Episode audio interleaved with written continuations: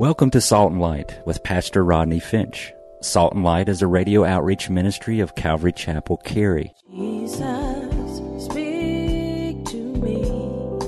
Open your word and reveal your heart to me.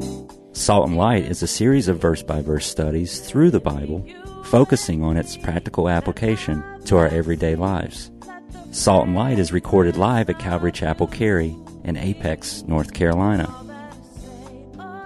Stay tuned. At the end of the program, we will give you information on how to contact us, so be sure to have a pen and paper ready.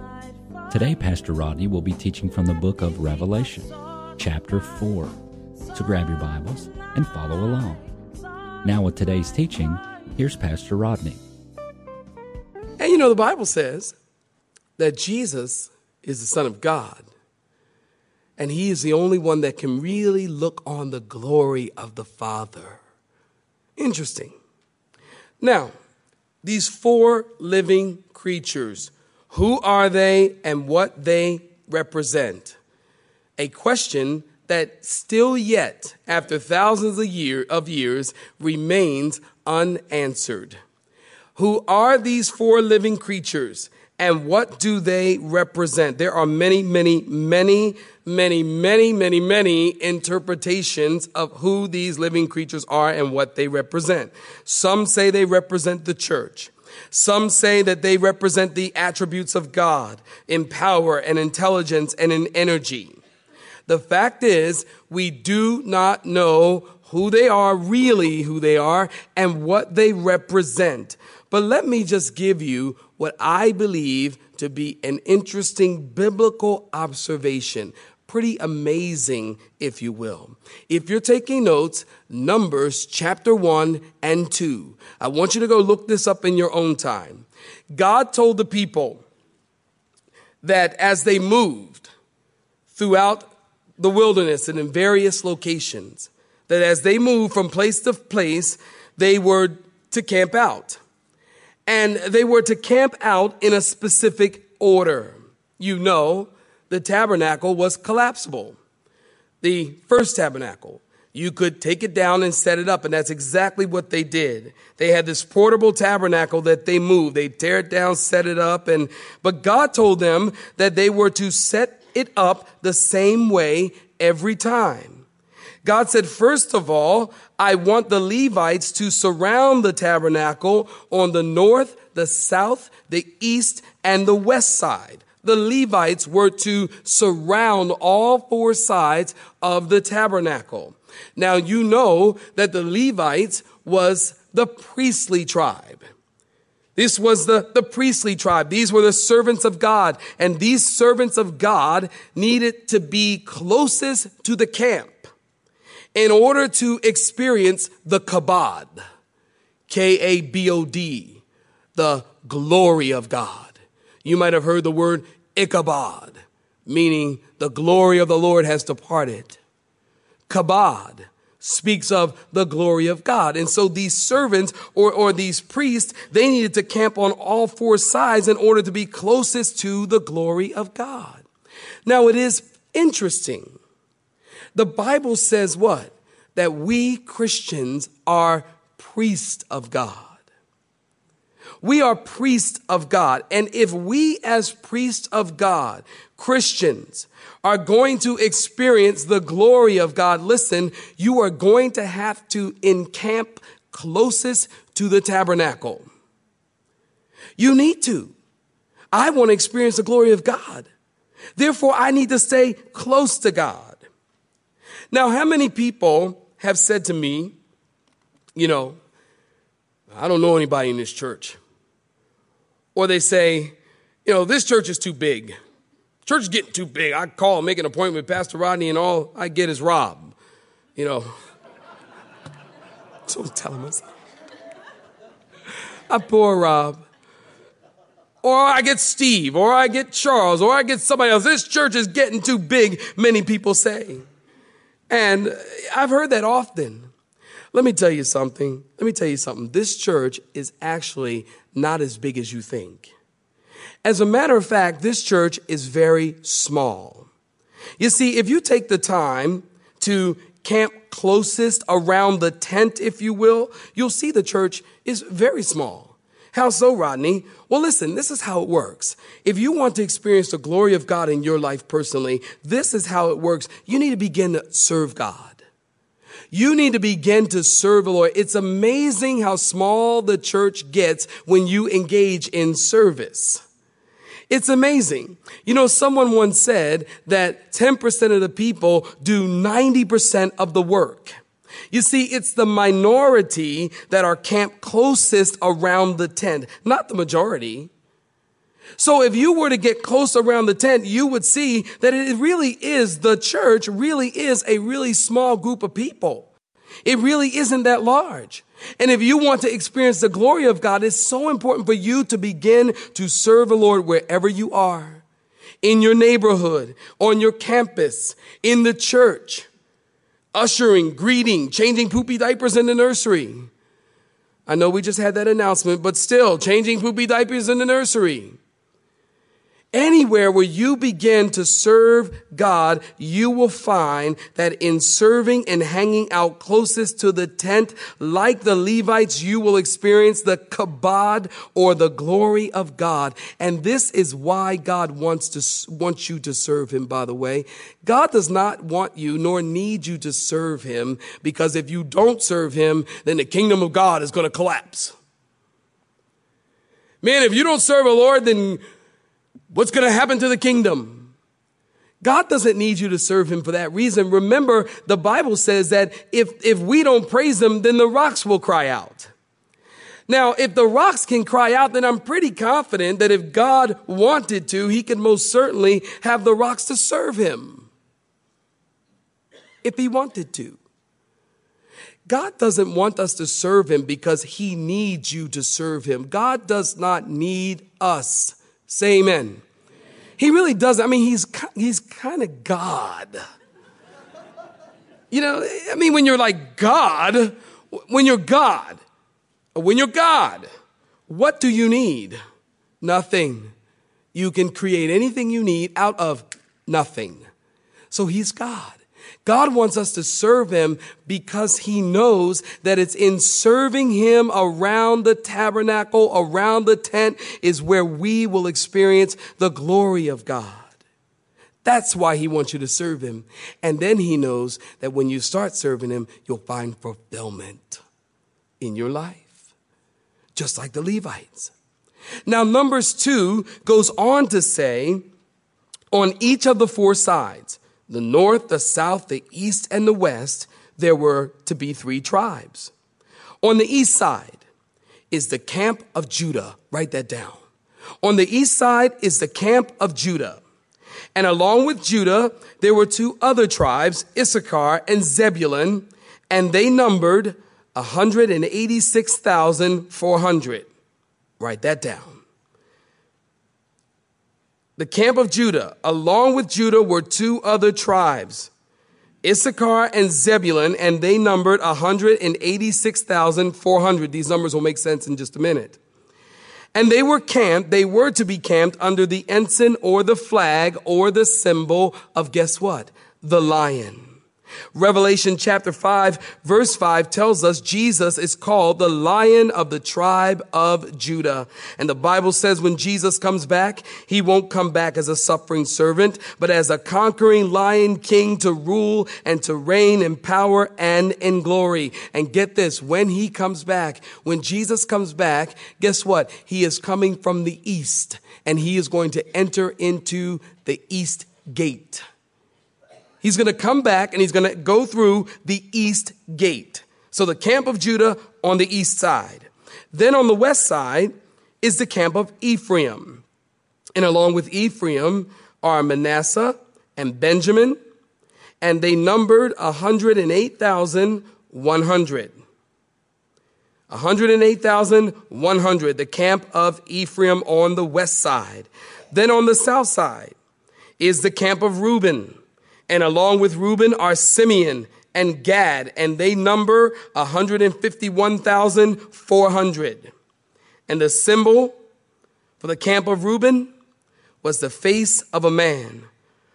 The symbol of Ephraim was the ox, Reuben, the man. And then on the north side is the camp of Dan, and along with Dan were Naphtali and Asher, and they numbered 157,600. And the symbol of Dan, you guessed it, is the eagle. So we have the west side, or the east side, pardon me, is the camp of Judah. And the symbol is a lion. The west side, the camp of Ephraim, the symbol is the ox. The south side, the camp of Reuben, the symbol is the face of a man. And then on the north side is the camp of Dan, and the symbol would be the eagle. Now get this, get this.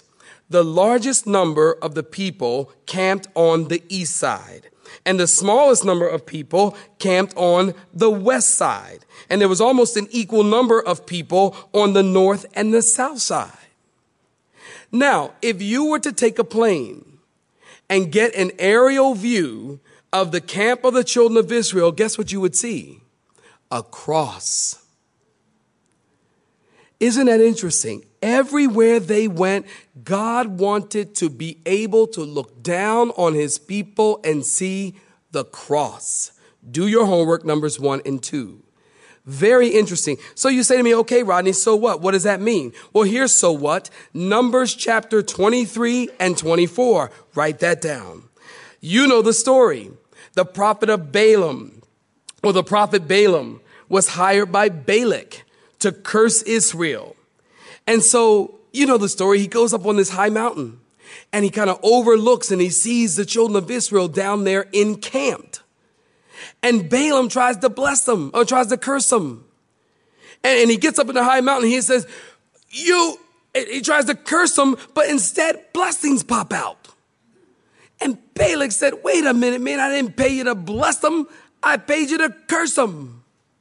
So curse them. And so he's, I, I, I don't know, man. So he goes to another mountain and he looks out over the people and he sees the people gathered together in encamped and he tries to blast them.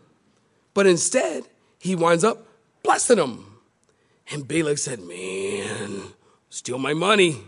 So he goes to another mountain and he looks out over the people. He sees them encamped and he tries to curse somebody. Can't curse them. Instead, he blesses them.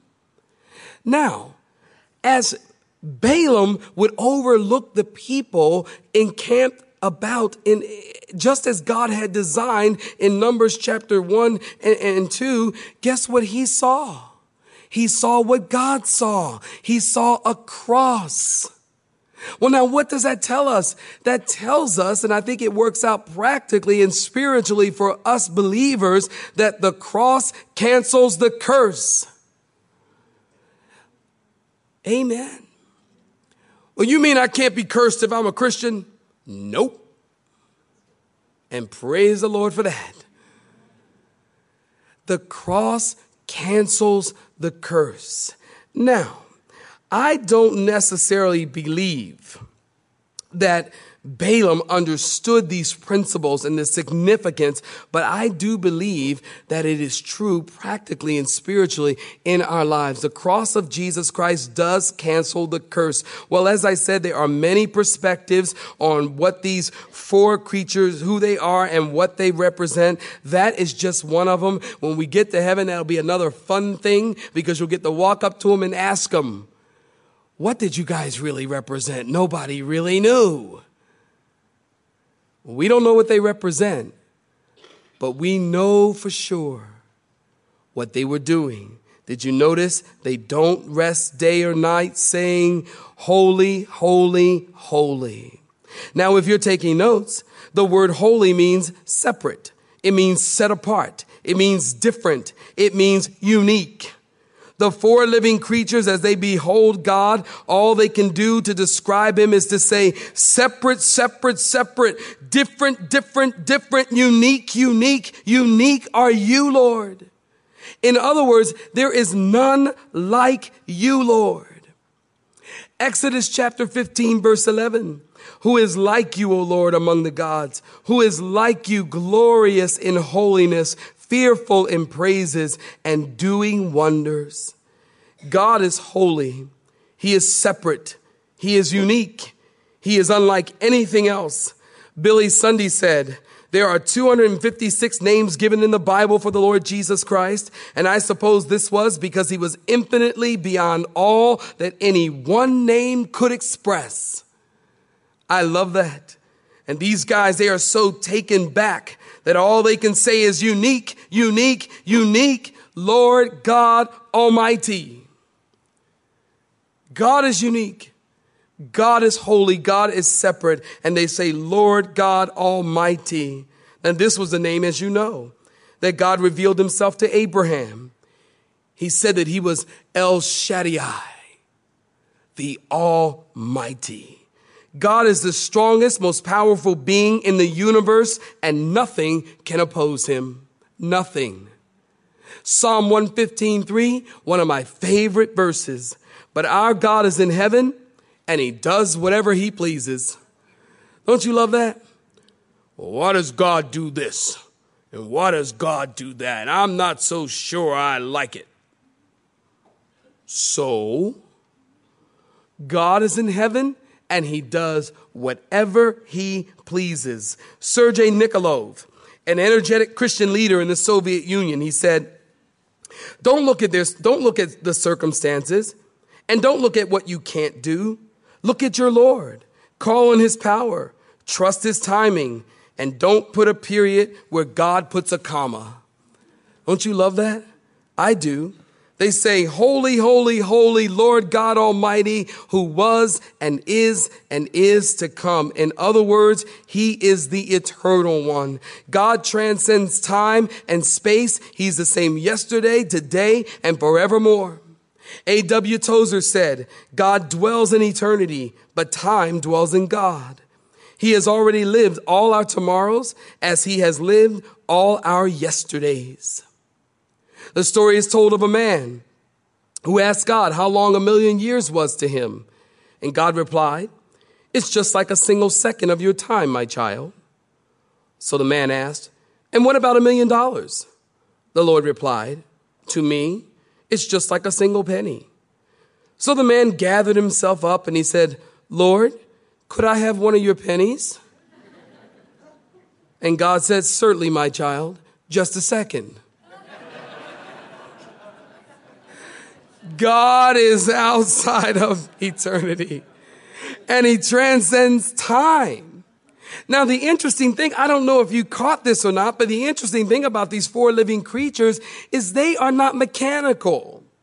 These guys don't have a big key in their back and you, you wind it up and wind it up and wind it up until it gets nice and tight. And then you let it go and they say, holy, holy is the Lord God Almighty. No, these guys aren't mechanical at all. No, it's almost as you read it, you feel like they can't help themselves. They are so captivated by God. It's all they can say is holy, holy, holy, Lord God Almighty who was and is and is to come. And then the elders, you read the text, you see the elders, they get up and they try to leave. And all of a sudden the living creatures, they just go, holy, holy, holy. Elders just go back down. Holy, holy, holy is the Lord God Almighty who was and is and just over and over and over again. And get this, Isaiah heard the same thing hundreds of years before the book of Revelation. And guess what? He, we, right today, those angels and living creatures are in heaven even as we are gathered here in Calvary Chapel and Apex. And those angels and those living creatures are saying, guess what? You guessed it. Holy, holy, holy, even today, Lord God Almighty, who was and is and is to come. Even now. Even now. I would encourage you get familiar, memorize these words. Amen.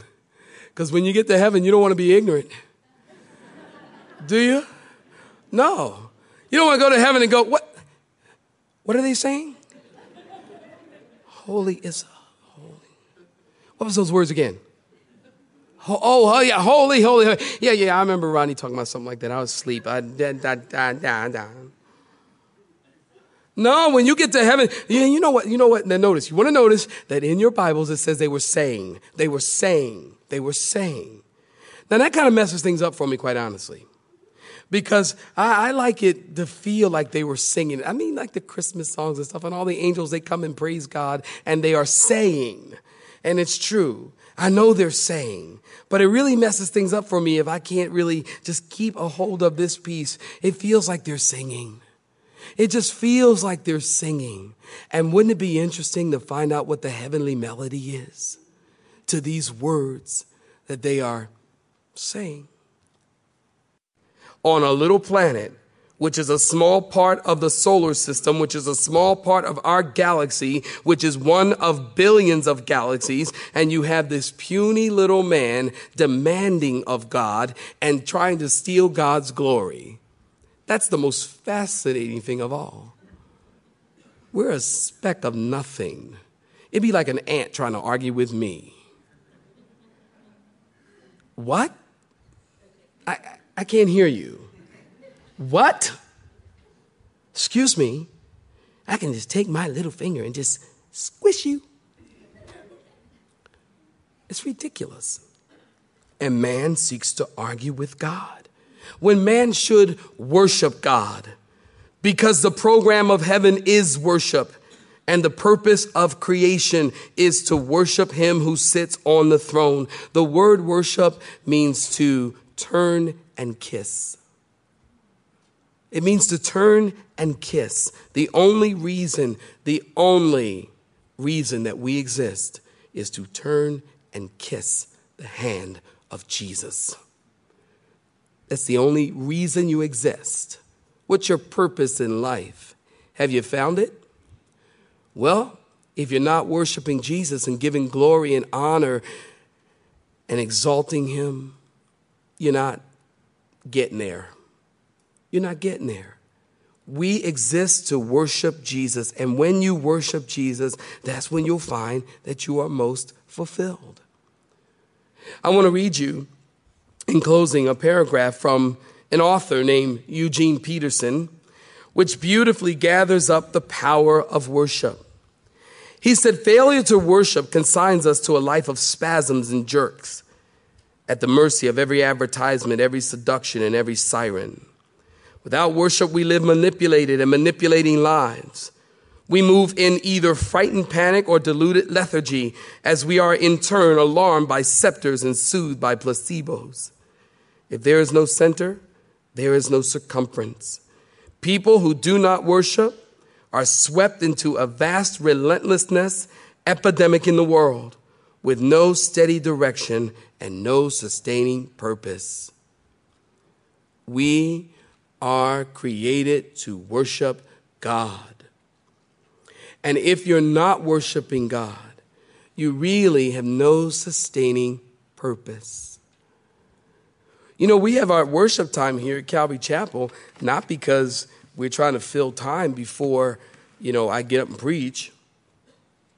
We worship here and we spend the time to worship the Lord because worship is the program of heaven. What we will be doing for eternity is worshiping the Lord not floating around on a cloud, strumming a harp. That's boring. That is boring. But you will never, never, never tire. Worship team, come on up.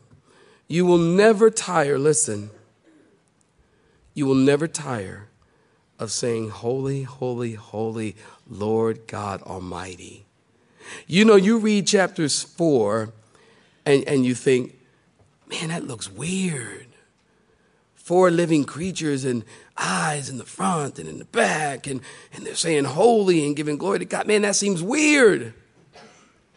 You know what? You know what? Ask me what? Thanks for asking. What you're doing seems weird to them. What do you mean, Rodney? if you're not giving glory to God, if you're not honoring God, you're not saying in your time of worship, in your time of prayer, Holy, holy, holy Lord God Almighty, what you're doing is weird to them. You see, that's real. Heaven is real. Worshiping Jesus, that's real. You have been listening to Salt and Light, a radio outreach ministry of Pastor Rodney Finch in Calvary Chapel, Cary, located in Apex, North Carolina. Join Pastor Rodney Monday through Friday at this same time. For information regarding service times, you can contact us at 1 800 293 0923. That's 1 800 293 0923. Or you may listen to today's broadcast in its entirety by visiting the media library on our website at cccary.org.